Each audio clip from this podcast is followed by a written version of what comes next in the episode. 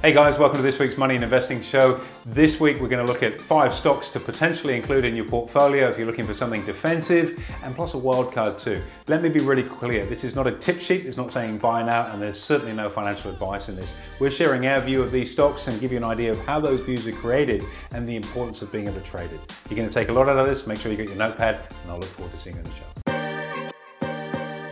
Hey there, guys. Welcome to this week's Money and Investing Show with me, your host, Andrew Baxter, and as always, my faithful slider, Mr. Mitchell Laurential. And faithful, I will be listening in today, Mr. B, because I've got a very, very important question for you. I want to know about your top five stocks for 2021. Anyone who's a stock investor or likes to trade the financial markets, listen up here because I guarantee there's going to be some nice information out of what you have for us. Mm, well, look, it's pretty hard for me to get down to just five stocks. I like to trade a, a, a, wider range than that. But how about I give you, how about a handful of more defensive type stocks to consider for the back end of the year, going through a US presidential cycle in the early part of the new year? How about that? Absolutely, that sounds like a great plan. And I think you know volatility is on the rise in the market into mm. that presidential election. Coming into Christmas, there's plenty going on in the economy, plenty to cover. Uh, but top five defensive stocks for AB. Here we go. Okay, well, gee, great question. I've got. I'll put five up on the board, and we can maybe explore them uh, in uh, in no particular order. So, how about Amcor? Amcor. Ansell. Ansell. Aurizon. Yep. Brambles.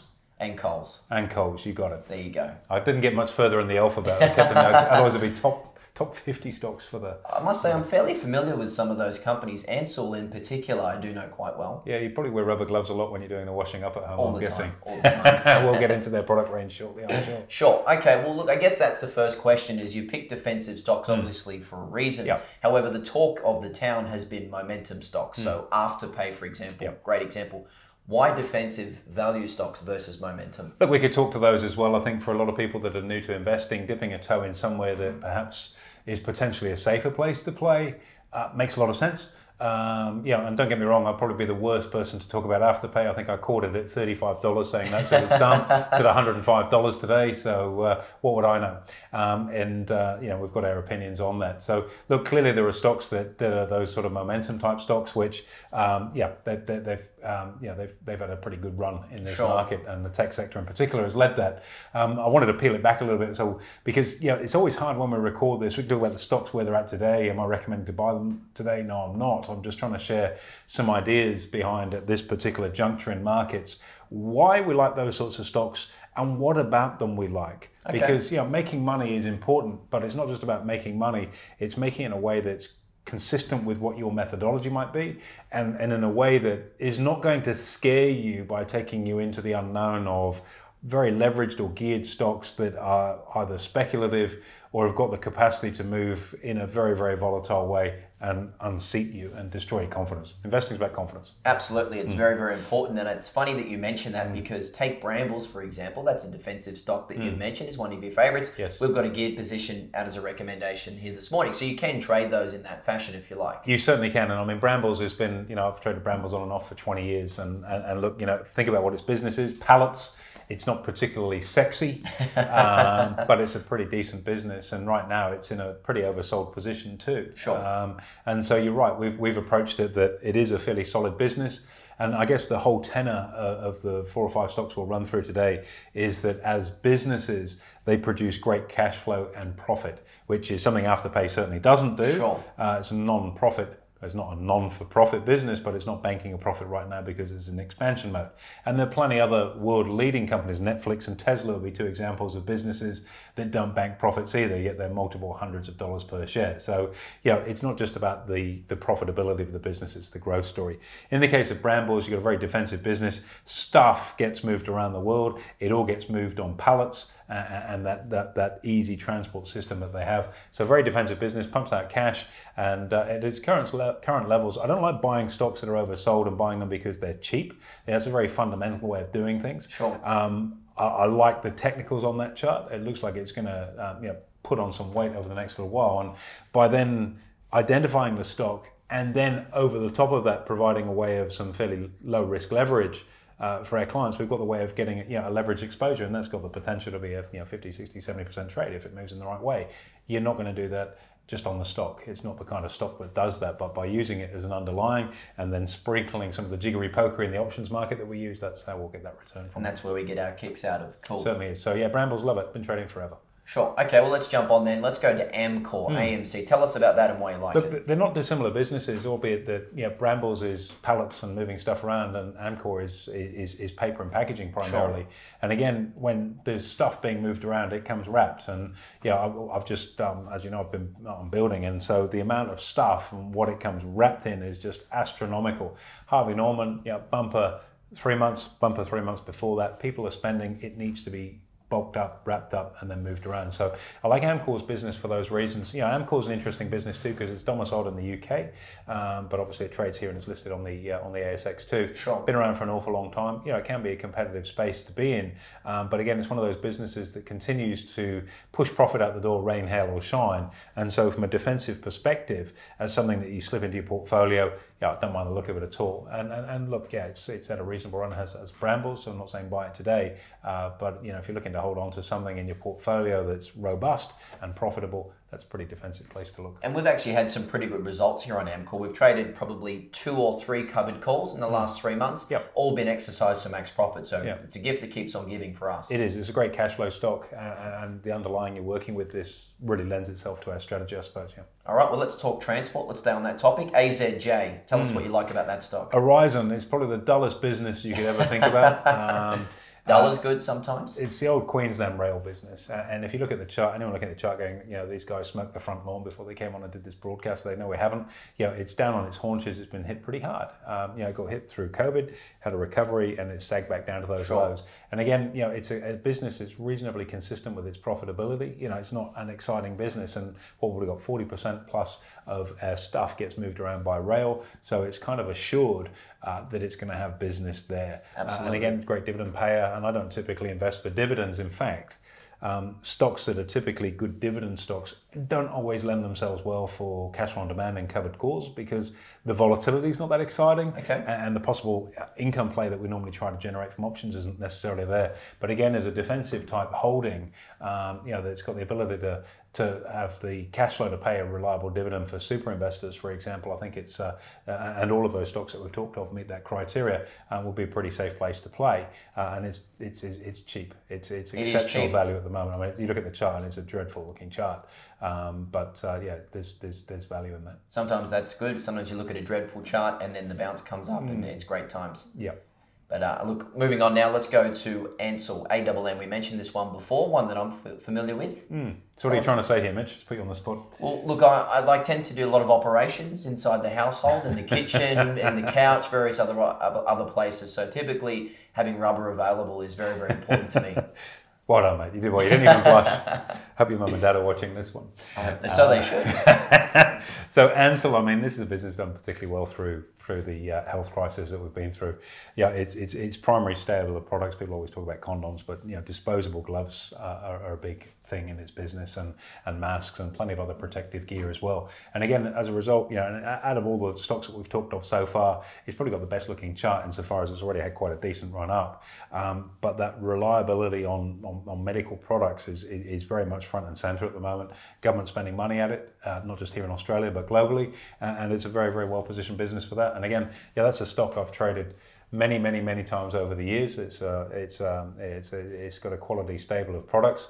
Uh, went on an interesting acquisition pathway. I'll tell you this uh, back in the mid 2000s, where it started to actually buy up various condom manufacturers from around the world. Okay. I remember one particular company it bought was called Blowtex. I always remember that. I don't know why, anyway, that's, uh, that's what it was. I wonder So- why you remember that. That's I, it was, I remember using that one on stage live in front of about 10,000 people at a. At a Did you get a good laugh? it did, yeah. It was at a Tony Robbins event, and they, they seemed to sit well with people. So uh, there we go. That's probably why I remember it. But you yeah, getting back to the business itself, um, you know, you can option it, uh, which again is good cash flow strategy, but it's one of those portfolio stocks that you probably don't think of. Yep. Yeah, it's not one of the immediate ones that you spring uh, that springs to mind when you talk about large cap ASX businesses. But yeah, it's a pretty solid business. It's funny you say that because Ansell, as much as it's the, it's a defensive stock, Mm. it's also one of the better performing stocks on the ASX right now. So Mm. we've got plenty of clients that have got their portfolio with put options and also in stock around that business, Yeah. which is great. Yeah, absolutely, and uh, that's exactly the way to play, especially after the run it's had. I've been putting some risk management on, uh, Absolutely. but I think it's got it's got further legs on it for sure. Cool. All right. Last but not least, Coles, COL. We all know and love this business. We probably go there two or three times a week. Tell us why you like it. Well, is an interesting one. I mean, obviously, it's been spun back out of Wesfarmers now, so it's kind of the standalone business, which makes understanding its goings on a lot easier than trying to get your head around Wesfarmers, terrific company, Wesfarmers too. Um, but it's a clean um, grocery business, and you know, with lockdown, people are spending more on groceries. If you look at the average receipt week in and week out, people are spending more on groceries than they have done for an awful long time, uh, and that's because you can't go anywhere. Or if you can, can we go? Can we have a group of eight, six? You know, we've got grand final weekend. You know, we're getting together. Let's we're going to have a platter at home. yeah. and so people are doing that, and instead, you know, they're, they're, they're having meals at home, which has been a boom for both Coles and Woolworths. I think where Coles has done especially well in there, um, you know, the um, the way that the supermarkets across the board actually have handled, um, or at least from a perception point of view, have handled how seriously they're taking, you know, healthcare for their clients. You know, you think about the sanitizer and things like that to swab the trolleys down before you go in. And prior to more recent weeks, we were seeing staff members do that. Um, and I think the supermarkets have realised quite quickly there is an additional cost associated with running a business Sure. in the COVID world. Less people in the shop, more costs on on it may seem you know as box of hand sanitizer or it shouldn't be that expensive, but when it's thousands and thousands every single day, it does impact on your margins to an extent. Putting up the plastic screens to protect staff, all, all of the nuts and bolts that they've had to put in from a stealth welfare and client welfare point of view, um, you know, it probably pinched on margin a little bit, but I think they're through that kind of expense. And we've got Christmas, of course, coming upon us, and uh, know, no one's going to be traveling for Christmas. That uh, delightful uh, trip to the snow, whether you're going up to the northern hemisphere, whether it's Europe, Japan, North America, you ain't going to be doing that this Christmas. Uh, so it's going to be Christmas at home. And what are you going to do? Probably drown your sorrows and sit there with a nice turkey and a ham on your table. And uh, that's likely to come from one of the derivatives of Coles and its various brands around there, or indeed Woolies for that matter. It, it makes total sense. People are going to be here in Australia celebrating Christmas, Mm. Yeah, but they're yeah. also going to be at home. I mean, Victoria is so unlikely to come out of lockdown down there in Danistan, as we know. Mm, They're going to be at home and literally at home when they're Yeah. eating their Christmas lunch or dinner. Yeah, that's a very, very high probability, and you know we feel for our clients down there. I mean, it's a, a dreadful scenario, uh, and let's hope it's something that comes to the fore. And yeah, and the knock-on effect, of course, is on business down there too. Um, but no, Coles well positioned in that regard, and uh, yeah, supermarkets again, they're not a sexy business, and none of these stocks are particularly sexy. No. There's no glamour story behind them, but they're good, profitable, solid superannuation type businesses uh, that have got the ability to put on weight going into a seasonal move for the back end of the year, and hence why it'd be one of my picks in terms of a handful of more defensive uh, type stocks to whack in your portfolio. All right, well, let's flip this on its head then. What I need from you, AB, is a wild card. What have you got a wild card? Something sort of left field, a little bit different, maybe momentum, growth, value, whatever it may be. What have you got for us? It, it's interesting because out of, out, of, out of the stocks we talk about, I've got a couple of those in my portfolio at the moment. Um, and I've got, uh, uh, and it's not a Jekyll and Hyde portfolio, but they represent as a, a portion of what I'm doing, what I've just talked of. And that's very important from an integrity point of view for our clients and listeners on this to know that we're not just sitting here coming up with, here's a story. Yeah, we back it with dollars and our Absolutely. own dollars as well as clients. Um, outside of that more defensive slither, slice, chunk uh, portion of my portfolio, um, there's some pretty aggressive growth stuff in there as well. What have you got? Um, yeah, I've got a volatility trade on ahead of the US election. Um, which, On the VIX? On the VIX, um, using derivatives on that. And I mean, that's paid handsomely already and it's likely to continue to do so. It's a week in, we're up 20 odd percent on that. Happy days. That's how that trade should have worked. Um, there are a couple of others in there too. Um, and, and the one I want to share with you is a wild card. Um, is cyber security. Cybersecurity. Go back to the VIX trade for a minute, right? The reason we uh, that I'm in that trade, and, and, and this is very, very important for our listeners to understand, if you have a view, you need to follow through with action and take it. Trade it. So if you felt Afterpay is the best company in the world, you should have bought it and you should have held on to it. Okay, I didn't have that view. I was wrong, but I made some money from it. But I'm out, and I, I could have made way more if I'd have stayed in it. Okay? Sure. But if I'd never traded it, or if you believe it's got a long-term growth trajectory as it's going right now, and you sold out early, you'd never live with yourself. In the same way, my view is markets were going to be more volatile in the run-up to the U.S. presidential election, and so if I hadn't traded that view, and that view proved to be right, which clearly it is, um, I'd be kicking myself going, why didn't you follow through? And then you start to live in your head and get some self doubt, which from an investor or trader's point of view is a nightmare because that's a really hard fix. If you start not doing what you know you should, you've got to try and unpack what's gone wrong there. I remember you said that to me. I, I mm. reckon it would have been week one. You said, Mitch, you'd rather be in a trade than wishing you were in one. It's the exact same situation. Exactly right. So as a business, we're just going through, as most companies are, we've been in an online world pretty much for the most, the vast majority of this year now. And so one of the things that's come to the fore is that need and requirement for cyber security. Um, you know, there's a lot of malware out there where people come into your system, sabotage it, hold you ransom, lock you out. All this sort of stuff is going on, and the instance of it is increasing rapidly. So we're just in the middle of a reasonable spend on on, on upgrading everything in that era.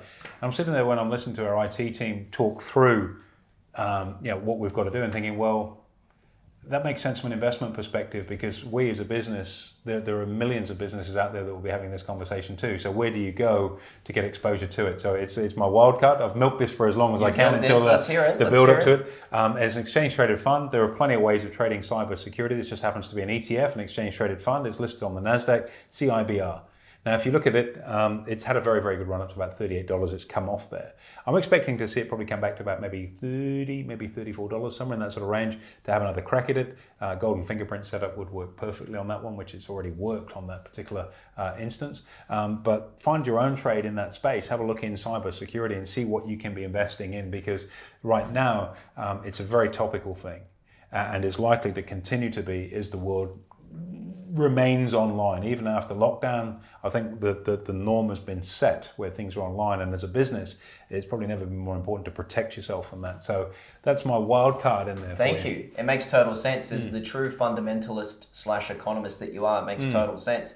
And I think all of your, you know, analysis and why you like these stocks makes total sense in the current environment. Hmm. And I guess as we come to the end of the broadcast, AB, we've given five defensive stocks that we like, and then also one wild card. Yep. What's your because they're your stocks, and that's not that's your story. So for anyone who's a, a listener out there who's got their own story, what is your advice? trade your story. You have to believe in your story. Um, you know, and putting a caveat on that, you probably want to know what you're talking about before you create a story. Um, you know, we've had clients in the past that have come in about they're fixated with a stock and it's going to be a thousand percent gain this week. It never happens and so on. But if you have a view on something, I can't encourage you enough to trade that view because you know better to do it and review it and go that wasn't the best idea than live with regret of not doing it. Sure. You know, that missed opportunity really is a huge hole psychologically in investors. You know, if you had your time over again and someone said, Afterpay at five bucks, load up, don't sell, keep in it. Buy some more when it drops back to eight dollars, everyone thinking it's going to go out of business. Boom, and it went.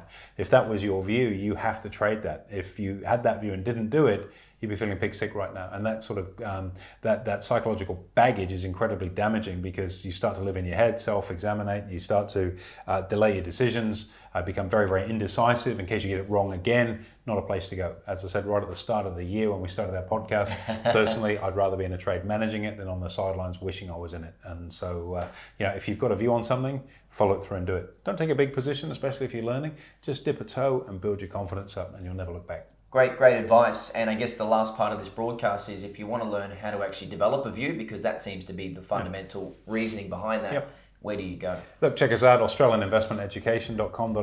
This is what we specialize in, is teaching this stuff, as well as risk management, as well as income around it. It's a pretty comprehensive program that we have to help people do that. Um, but yeah, you got to have a view, you got to have the right view, and you got to trade it. You heard it here first. AB's top five picks for 2021 and the wild card in there being CIBR. Thanks very much, Mr. B.